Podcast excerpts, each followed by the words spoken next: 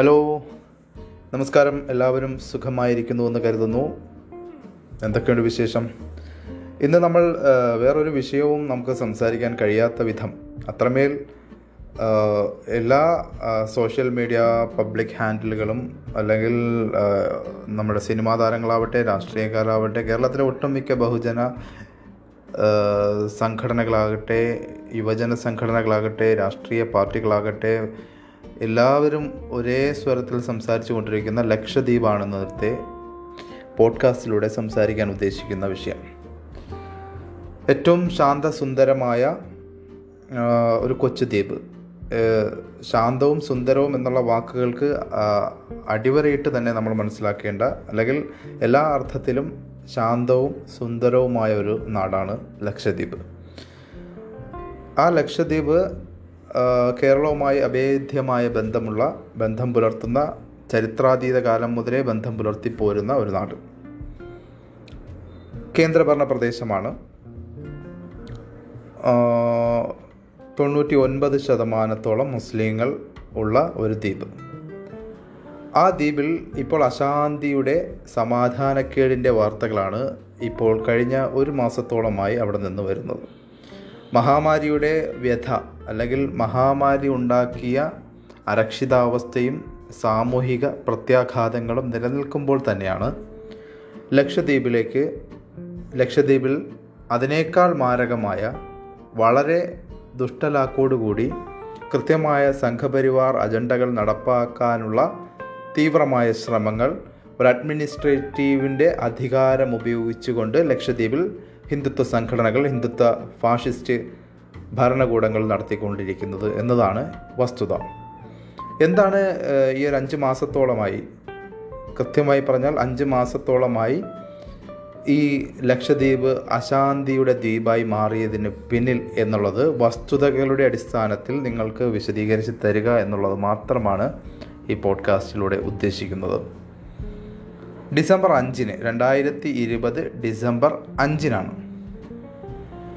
ദ്വീപ് നിവാസികളെ ജീവിതത്തെ അത്രമേൽ കീഴ്മേൽ മറിക്കുന്ന ഒരു പ്രധാനപ്പെട്ട സംഭവ വികാസം ഉണ്ടാകുന്നു. പ്രഫുൽ പട്ടേൽ എന്ന ഗുജറാത്തിലെ BJP നേതാവിനെ അവിടെ അഡ്മിനിസ്ട്രേറ്ററായിട്ട് നിയമിക്കുന്നത് ഈ കഴിഞ്ഞ ഡിസംബർ 5 നരേന്ദ്രമോദിയുടെ മുഖ്യമന്ത്രിയായിരിക്കുമ്പോൾ, അതായത് നരേന്ദ്രമോദി ഗുജറാത്ത് മുഖ്യമന്ത്രിയായിരിക്കുമ്പോൾ അദ്ദേഹത്തിൻ്റെ മന്ത്രിസഭയിലെ ആഭ്യന്തര സഹമന്ത്രിയായി പ്രവർത്തിച്ചിരുന്ന വ്യക്തിയാണ് ഈ പ്രഫുൽ പട്ടേൽ.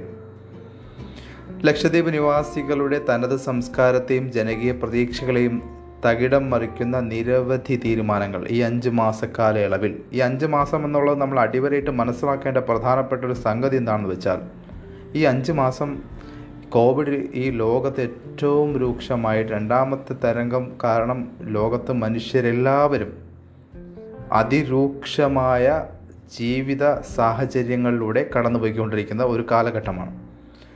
ആ കാലഘട്ടത്തിൽ തന്നെ 5 മാസത്തിനുള്ളിൽ അദ്ദേഹം നടപ്പാക്കിയ ചില തീരുമാനങ്ങൾ, അല്ലെങ്കിൽ പരിഷ്കാരങ്ങൾ എന്ന പേരിൽ അദ്ദേഹം നടപ്പാക്കാൻ ഉദ്ദേശിക്കുന്ന ചില ഉത്തരവുകൾ മാത്രമല്ല, ചില അധികാര പ്രയോഗങ്ങളും ഈ ദ്വീപിനെ ഇന്ന് അശാന്തിയുടെ മാർഗത്തിലേക്ക് തള്ളിവിട്ടിരിക്കുകയാണ്. ജനാധിപത്യ സംവിധാനത്തിലൂടെ നിലവിൽ വരുന്ന ഒരു എന്താ പറയുക, ഒരു കേന്ദ്രഭരണ പ്രദേശമാണെങ്കിൽ പോലും ദ്വീപ് ജില്ലാ പഞ്ചായത്ത് ഒരു ചെറിയ അല്ലെങ്കിൽ പ്രാദേശികമായിട്ടുള്ള ഭരണകൂടങ്ങളുടെ ഒരു കൂട്ടായ്മയിലൂടെ തന്നെയാണ് ദ്വീപിലെയും ഭരണ സംവിധാനങ്ങൾ നിലനിൽക്കുന്നത്. ജില്ലാ പഞ്ചായത്തിലെ അധികാരങ്ങളെല്ലാം ഈ ഇദ്ദേഹം വന്നതോടുകൂടി അത് വെട്ടിക്കുറയ്ക്കുന്നു. എല്ലാം അഡ്മിനിസ്ട്രേറ്ററുടെ ഏകാധിപത്യത്തിന് കീഴിലാക്കുന്ന പ്രക്രിയയാണ് അദ്ദേഹം തുടങ്ങിവെച്ചത്. വിദ്യാഭ്യാസം, ആരോഗ്യം, കൃഷി, മത്സ്യബന്ധനം, മൃഗസംരക്ഷണം തുടങ്ങിയവയൊക്കെ ഇപ്പോൾ ഇദ്ദേഹത്തിൻ്റെ കീഴിലാണ്. സർക്കാർ സർവീസിൽ കരാറടിസ്ഥാനത്തിൽ ജോലി ചെയ്തുകൊണ്ടിരിക്കുന്ന ആയിരക്കണക്കിന് ദ്വീപ് നിവാസികളെ അദ്ദേഹം ഒരു സുപ്രഭാതത്തിൽ അങ്ങ് പിരിച്ചുവിടുകയാണ്. കരാറടിസ്ഥാനത്തിൽ ജോലി ചെയ്തുകൊണ്ടിരിക്കുകയാണ്, വർഷങ്ങളായിട്ട് കരാറടിസ്ഥാനത്തിൽ ജോലി ചെയ്തുകൊണ്ടിരിക്കുന്ന ആളുകളെയാണ് ഇദ്ദേഹം ഒരു സുപ്രഭാതത്തിൽ വന്ന ഉടനെ തന്നെ പിരിച്ചുവിടുന്നത്. ക്ലീൻ ദ്വീപ് എന്നാണ് അദ്ദേഹത്തിൻ്റെ, എനിക്ക് തോന്നുന്നു അങ്ങനെ എവിടെയോ ഞാൻ വായിച്ചിരുന്നു, ക്ലീൻ ലക്ഷദ്വീപ് എന്ന എന്തോ ഒരു പ്രൊജക്റ്റിൻ്റെ ഭാഗമായിട്ടാണ് അദ്ദേഹം ഇത്തരം പ്രവൃത്തികളൊക്കെ ചെയ്യുന്നത് എന്നുള്ളതാണ് അറിയാൻ കഴിയും. അതൊരു ഒഫീഷ്യലി ലോഞ്ച് ചെയ്തിട്ടുള്ള ഒരു പ്രോജക്റ്റ് നെയിമാണോ എന്നുള്ളത് എനിക്ക് അതിൽ കുറച്ചുകൂടെ ക്ലാരിറ്റി വരാനുണ്ട്. നമുക്കറിയാം 50,000-60,000 മാത്രം ജനസംഖ്യയുള്ള അല്ലെങ്കിൽ 70,000 ജനസംഖ്യയുള്ള ദ്വീപിൽ സർക്കാർ സർവീസും മത്സ്യബന്ധനവുമാണ് ഏക അവിടുത്തെ പ്രധാന ജീവിതോപാധികൾ. തീരദേശ സംരക്ഷണ നിയമം നടപ്പിലാക്കുന്നതിൻ്റെ മറവിൽ മത്സ്യബന്ധന തൊഴിലാളികളുടെ ഷെഡുകളെല്ലാം പൊളിച്ചു മാറ്റുന്നു. ഇദ്ദേഹത്തിൻ്റെ ഈ എന്താ പറയുക, ക്ലീൻ ലക്ഷദ്വീപ് പദ്ധതിയുടെ ഭാഗമായിട്ട് അദ്ദേഹം ചെയ്യുന്ന പ്രവൃത്തികളാണ് ഞാൻ പറയുന്നത്. നമ്മുടെ ഈ ഇപ്പോൾ കോവിഡ് നമ്മുടെ നാട്ടിലേക്ക് വന്ന് രൂക്ഷമായിട്ട് ഒന്നര വർഷത്തോളം ആകാൻ പോവുകയാണ്. പക്ഷേ ഏറ്റവും സേഫായിട്ട് ഒരു കോവിഡ് കേസ് പോലും റിപ്പോർട്ട് ചെയ്യപ്പെടാതെ തുടർന്ന ദ്വീപിലേക്ക് ഇദ്ദേഹം വന്നതിന് ശേഷം ചില തുഗ്ലക് പരിഷ്കാരങ്ങൾ നടപ്പിലാക്കുകയും കോവിഡ് എന്ന് പറയുന്ന മഹാമാരിയുടെ മുമ്പിൽ പകച്ചു നിൽക്കുന്നൊരു ജനതയെ സൃഷ്ടിക്കുകയാണ് ഈ 5 മാസത്തിനിടയിൽ പ്രഫുൽ പട്ടേൽ എന്ന അഡ്മിനിസ്ട്രേറ്റർ ചെയ്തത്. കോവിഡ് പ്രോട്ടോക്കോളുകൾ തോന്നിയ പോലെ അട്ടിമറിക്കുകയും മതിയായ വിദഗ്ധ സൗകര്യങ്ങളോ ചികിത്സാ സൗകര്യങ്ങളോ ഒന്നും ഏർപ്പാടാക്കാതിരിക്കുകയും വാക്സിൻ പ്രക്രിയകൾ കൃത്യമായിട്ട് നടപ്പിലാക്കാതിരിക്കുകയും ചെയ്തതിൻ്റെ ഫലമായി 60%-ലധികം പേർക്കാണ് ഇപ്പോൾ ടെസ്റ്റ് പോസിറ്റിവിറ്റി നിരക്ക് അവിടെ ദ്വീപിൽ ഉണ്ടായിക്കൊണ്ടിരിക്കുന്നത്.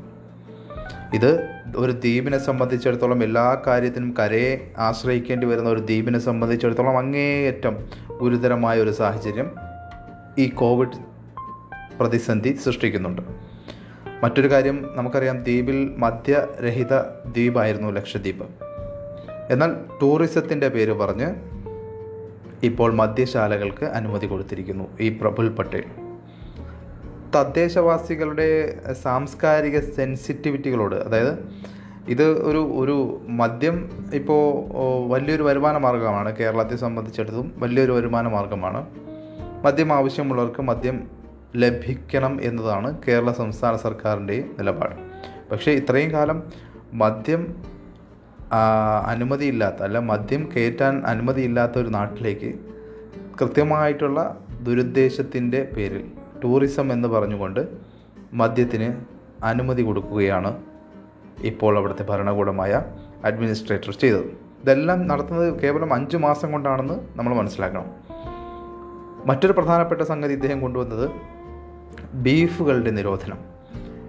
ഇന്ത്യയിലെ ഒട്ടുമിക്ക സംസ്ഥാനങ്ങളിലെ ബീഫ് നിരോധനം നിലനിൽക്കുന്നുണ്ട്. അതും ഈ ലക്ഷദ്വീപ് പോലെ 99% മുസ്ലിങ്ങൾ ജീവിക്കുന്ന, ബീഫ് ഏറ്റവും കൂടുതൽ കഴിക്കുകയും അവരുടെ എല്ലാ ഉത്സവത്തിൻ്റെയും ഒഴിച്ചുകൂടാനാകാത്തതുമായ ഒരു ഭക്ഷണ സാധനത്തെ നിരോധിച്ചു കൊണ്ടുള്ള ഉത്തരവെടുക്കുന്നു. സ്കൂളിലെ വിദ്യാർത്ഥികളുടെ ഉച്ചഭക്ഷണത്തിന് കഴിഞ്ഞില്ല, സ്കൂളിലെ വിദ്യാർത്ഥികളെ ഉച്ചഭക്ഷണത്തിൽ നിന്ന് പോലും മാംസാഹാരത്തിൻ്റെ മെനു അദ്ദേഹം എടുത്തു കളഞ്ഞു. CAA NRC സമരങ്ങൾക്കെതിരെ ശക്തമായ നിലപാട് സ്വീകരിച്ച ഒരു ഒരു ഒരു സമൂഹമായിരുന്നു ദ്വീപ് നിവാസികൾ. ഇദ്ദേഹം വന്നതിന് ശേഷം അവിടുത്തെ മുഴുവൻ CAA NRC വിരുദ്ധ മുദ്രാവാക്യങ്ങളും പോസ്റ്ററുകളും നീക്കം ചെയ്യാനുള്ള ഉത്തരവ് കൊടുക്കുന്നു. അതിനനുസരിച്ച് എല്ലാ പോസ്റ്ററുകളും നീക്കം ചെയ്യുന്നു.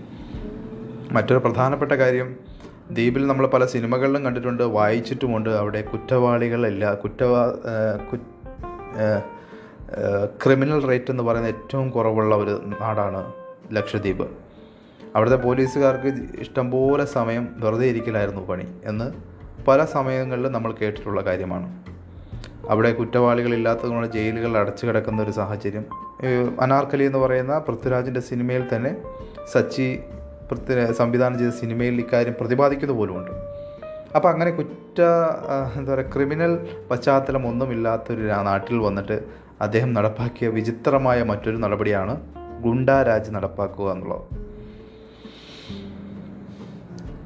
മറ്റൊരു പ്രധാനപ്പെട്ട തീരുമാനം അദ്ദേഹം നടപ്പാക്കുന്നത് 2 മക്കളിൽ കൂടുതലുള്ളവർക്ക് പഞ്ചായത്ത് തിരഞ്ഞെടുപ്പിൽ മത്സരിക്കാൻ പാടില്ല എന്നുള്ള നിയമം കൊണ്ടുവരുന്നു.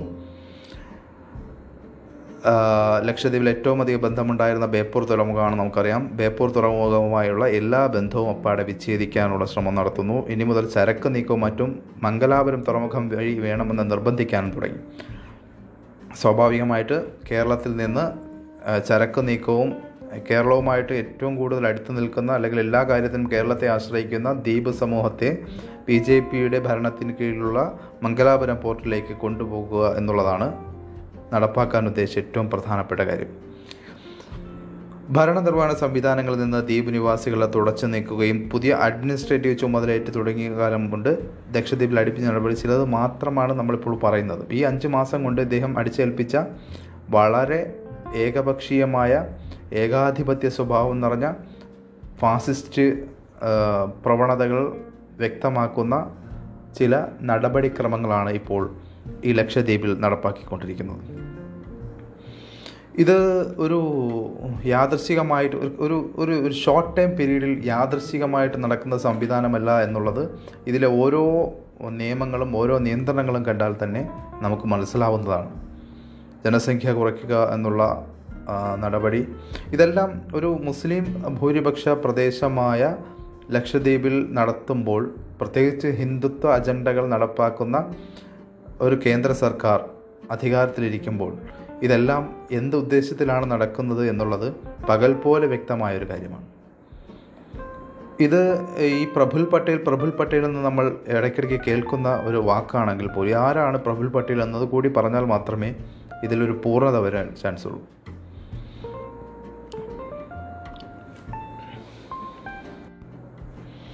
ഈ പ്രഫുൽ പട്ടേൽ ഇപ്പോൾ പ്രധാനമന്ത്രിയായിരിക്കുന്ന മുമ്പ് ഗുജറാത്ത് മുഖ്യമന്ത്രിയായിരുന്ന നരേന്ദ്രമോദിയുടെ ഏറ്റവും അടുത്ത സുഹൃത്താണ് പ്രഫുൽ പട്ടേൽ എന്നുള്ളത് നേരത്തെ ഞാൻ സൂചിപ്പിച്ച കാര്യമാണ്. മാത്രമല്ല ഇദ്ദേഹത്തിൻ്റെ പേരിൽ ഇപ്പോൾ ഒരു ആത്മഹത്യാ പ്രേരണ കുറ്റം ഇപ്പോൾ നിലനിൽക്കുന്നുണ്ട്. മുൻ ബി ജെ പി നേതാവായിരുന്ന മോഹൻ ഭായ് എന്ന് പറയുന്ന ഒരാൾ, അദ്ദേഹം ഒരു തൊഴിലാളി ട്രേഡ് യൂണിയൻ നേതാവൊക്കെ ആയിരുന്നു. ആദ്യം ബി ജെ പിയിൽ നിന്ന് പിന്നെ വരികയും പിന്നീട് വേറെ പാർട്ടി ഉണ്ടാക്കുകയൊക്കെ ചെയ്യുന്ന ഒരു കക്ഷിയാണ്. അദ്ദേഹത്തിന് അത്യാവശ്യം ഗുണ്ടായുസമൊക്കെ ഉണ്ടായിരുന്നു. ഇദ്ദേഹത്തിൻ്റെ രാഷ്ട്രീയ പ്രവർത്തനമൊക്കെ ആ തരത്തിൽ വിമർശന വിധേയമാക്കപ്പെട്ട ഒരു കക്ഷി കൂടിയാണ് ഈ മോഹൻ ഭായ്. ഇദ്ദേഹം കഴിഞ്ഞ മുംബൈയിൽ ഒരു ഹോട്ടലിൽ ആത്മഹത്യ ചെയ്യുകയുണ്ടായി. ആത്മഹത്യക്കുറിപ്പിൽ പറയുന്ന മരണ കാരണം അഡ്മിനിസ്ട്രേറ്ററായ പ്രഫുൽ പട്ടേൽ എന്നയാളാണ് എന്നത് ഇന്ന് പറഞ്ഞ് എഴുതി വെച്ചിട്ടാണ് അദ്ദേഹം ആത്മഹത്യ ചെയ്തത്. തെരഞ്ഞെടുപ്പ് ചട്ടം ലംഘിച്ചെന്ന് മോഹൻ ഭായ്ക്ക് നോട്ടീസ് നൽകാനെന്ന സിൽവാര കളക്ടറായ കണ്ണൻ ഗോപിനാഥനിൽ പ്രഫുൽ പട്ടേൽ സമ്മർദ്ദം ചെലുത്തിയെന്ന വാർത്തയും ഇതിനിടയിൽ മുമ്പ് പുറത്തു വരുന്ന ഒരു സമയത്താണ് ഇദ്ദേഹത്തിൻ്റെ ആത്മഹത്യ വരുന്നത്. ഏതായാലും മുംബൈ പോലീസിൻ്റെ എഫ്ഐആറിൽ 1ാം പ്രതിയാണ് ഈ പറയുന്ന പ്രഫുൽ പട്ടേൽ. തൻ്റെ അച്ഛൻ്റെ ആത്മഹത്യക്ക് കാരണം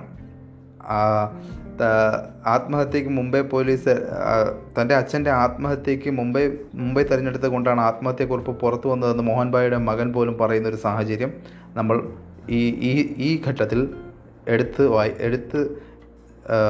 വായിക്കേണ്ട ഒരു സംഗതിയാണ്.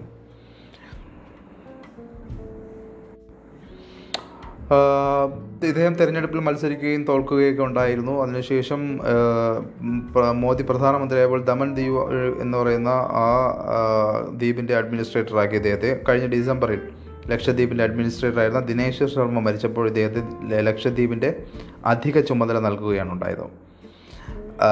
അപ്പം ഈ ഇത്രയും എന്താ പറയുക ക്രിമിനൽ റെക്കോർഡുള്ള ഒരു കക്ഷിയാണ് ഇപ്പോൾ ലക്ഷദ്വീപിൽ കൊണ്ട് അധിക ചുമതല കൊടുക്കുകയും അഡ്മിനിസ്ട്രേറ്ററാക്കി വെക്കുകയും അവിടെ അദ്ദേഹം നടപ്പിലാക്കിയ ഇത്തരം പരിഷ്കാരങ്ങളെന്ന പേരിൽ നടപ്പിലാക്കിക്കൊണ്ടിരിക്കുന്ന പ്രശ്നങ്ങൾ, ഏകപക്ഷീയമായ വംശീയ ഉന്മൂലനം ലക്ഷ്യമാക്കിയിട്ടുള്ള ശ്രമങ്ങൾ എന്നുവരെ വ്യാഖ്യാനിക്കപ്പെടാവുന്ന ചില കാര്യങ്ങൾ അദ്ദേഹം നടത്തിക്കൊണ്ടിരിക്കുന്നത്, ഇത് ഏതൊരർത്ഥത്തിലും എല്ലാ അർത്ഥത്തിലും എതിർക്കപ്പെടേണ്ട ഒരു സംഗതി തന്നെയാണെന്നുള്ളൊരു സംശയമില്ല. ഇപ്പോൾ ഒരുപാട് രാഷ്ട്രീയക്കാരിൽ നിന്നും സാമൂഹിക പരിഷ്കർത്താക്കളിൽ നിന്നും സിനിമാ താരങ്ങളിൽ നിന്നും കക്ഷി രാഷ്ട്രീയ ഭേദമന്യേ എല്ലാ രാഷ്ട്രീയ പാർട്ടികളിൽ നിന്നും അതിശക്തമായ പ്രതികരണങ്ങൾ ലക്ഷദ്വീപിൻ്റെ വിഷയത്തിൽ ഉണ്ടാക്കുന്നത് ആശാവഹമായ കാര്യമാണ്. ഇതിനെയൊക്കെ ന്യായീകരിക്കാനും ആളുകളുണ്ട് എന്നുള്ളത് അത്ഭുതകരമായ ഒരു കാര്യമായിട്ട് ഇപ്പോഴും അവശേഷിക്കുന്നത് സ്വാഭാവികമാണ്. ഇപ്പോൾ കഴിഞ്ഞ ഒരു അബ്ദുള്ള കുട്ടിയുടെയൊക്കെ പോസ്റ്റ് കാണുന്നുണ്ടായിരുന്നു. ഇത് അവിടെ ഭരണം പിടിക്കാൻ പറ്റാത്തതിന് കോൺഗ്രസിൻ്റെയും കമ്മ്യൂണിസ്റ്റുകാരുടെയും അസൂയയുടെ ഭാഗമായിട്ടുള്ള പ്രചാരണമാണ് ഇപ്പോൾ നടക്കുന്നത് എന്ന് അദ്ദേഹത്തിൻ്റെ പോസ്റ്റൊക്കെ കാണുന്നുണ്ടായിരുന്നു. അതിനൊക്കെ ജനം മറുപടി കൊടുത്തോളും എന്ന് തന്നെയാണ് നമുക്ക് ഈ ഘട്ടത്തിൽ പറയാനുള്ളത്. ഏതായാലും ഒരു ജനത അവർ ആഗ്രഹിക്കാത്ത രീതിയിൽ അധികാരങ്ങൾ അനുഭവിക്കേണ്ടി വരിക എന്നുള്ളതാണ് ഏറ്റവും പ്രധാനപ്പെട്ട ദുര്യോഗം എന്ന് പറയുന്നത്. അവരുടെ അധികാരികളും അവരുടെ ഭരണാധികാരികളും ആരാകണമെന്ന് തീരുമാനിക്കാനുള്ള വിവേചനാധികാരം അല്ലെങ്കിൽ ജനാധിപത്യ അധികാരം, അവകാശം ആ ജനതയ്ക്കുണ്ടാകുമ്പോൾ മാത്രമേ അത് ഒരു സ്വസ്ഥമായിട്ടുള്ള ഒരു സമൂഹമായി മാറുകയുള്ളൂ. പക്ഷേ നിർഭാഗ്യവശാൽ ദ്വീപിലെ സമൂഹത്തിന്, ദ്വീപ് നിവാസികൾക്ക് അത്തരമൊരു സൗഭാഗ്യം ഇല്ലാതെ പോയി എന്നുള്ളടത്താണ് ഏറ്റവും വലിയ പ്രശ്നം. ഏതായാലും അന്താരാഷ്ട്ര സമൂഹം ഒറ്റക്കെട്ടായി ജാഗരൂകരായി നിന്നുകൊണ്ട് ഈ ഹിന്ദുത്വ ഫാഷിസ്റ്റ് ശക്തികളെ ചെറുക്കാൻ കഴിയുമാറ് വലിയൊരു പ്രക്ഷോഭമായി ഇത് മാറട്ടെ എന്ന് മാത്രമേ ഈ ഘട്ടത്തിൽ പറയാനുള്ളൂ. വരും ദിവസങ്ങളിൽ വളരെ സൂക്ഷ്മമായിട്ട് നമ്മൾ നിരീക്ഷിക്കേണ്ട സംഭവ വികാസങ്ങളാണ് ഇനി ദ്വീപിൽ നിന്ന് നമ്മൾ വാർത്തയിലൂടെയും മറ്റ് സാമൂഹിക മാധ്യമങ്ങളിലൂടെയും വരുന്ന ഇടപെടലുകളെ ശ്രദ്ധിക്കേണ്ടതെന്ന് മാത്രം പറയുന്നു. എല്ലാ ജനാധിപത്യ വിശ്വാസികളും അവരുടെ ഐക്യപ്പെടൽ ഇപ്പോൾ ലക്ഷദ്വീപ് നിവാസികൾ ആഗ്രഹിക്കുന്നുണ്ടെന്നാണ് അവിടെ നിന്നുള്ള യഥാർത്ഥ ദ്വീപ് നിവാസികളുടെ കുറിപ്പുകളിൽ നിന്നും അവരുടെ അപേക്ഷകളിൽ നിന്നും അവരുടെ ആവശ്യങ്ങളിൽ നിന്നും നമുക്ക് മനസ്സിലാക്കാൻ കഴിയുന്നു. അതുകൊണ്ട് തീർച്ചയായും നമ്മൾ മനുഷ്യത്വത്തിൻ്റെ പേരിൽ അല്ലെങ്കിൽ ഒരു ഇന്ത്യക്കാരനെന്ന രീതിയിൽ നമ്മൾ ദ്വീപിനോടൊപ്പം, ദ്വീപിലെ നിവാസികൾക്കൊപ്പം നിൽക്കണം. ഏകാധിപത്യ പ്രവണതകളെല്ലാം എല്ലാ കാലത്തും നമ്മൾ എതിർക്കപ്പെടേണ്ടതാണ്. ഇവിടെയും നമ്മൾ എതിർക്കപ്പെടേണ്ടി തന്നെ ചെയ്യും. എതിർക്കേണ്ട സംഗതികൾ എതിർത്തുകൊണ്ട് തന്നെ മുന്നോട്ട് പോകാൻ പറ്റൂ. അതുകൊണ്ട് പരിപൂർണമായ പിന്തുണ ഇക്കാര്യത്തിൽ ദ്വീപ് നിവാസികൾക്ക് നൽകേണ്ടതുണ്ട് എന്ന് മാത്രം ഈ ഘട്ടത്തിൽ നമുക്ക് പറഞ്ഞുകൊണ്ട് ഞാൻ നിർത്തുകയാണ്. മറ്റൊരു വിഷയവുമായി നാളെ കാണാം. നമസ്കാരം.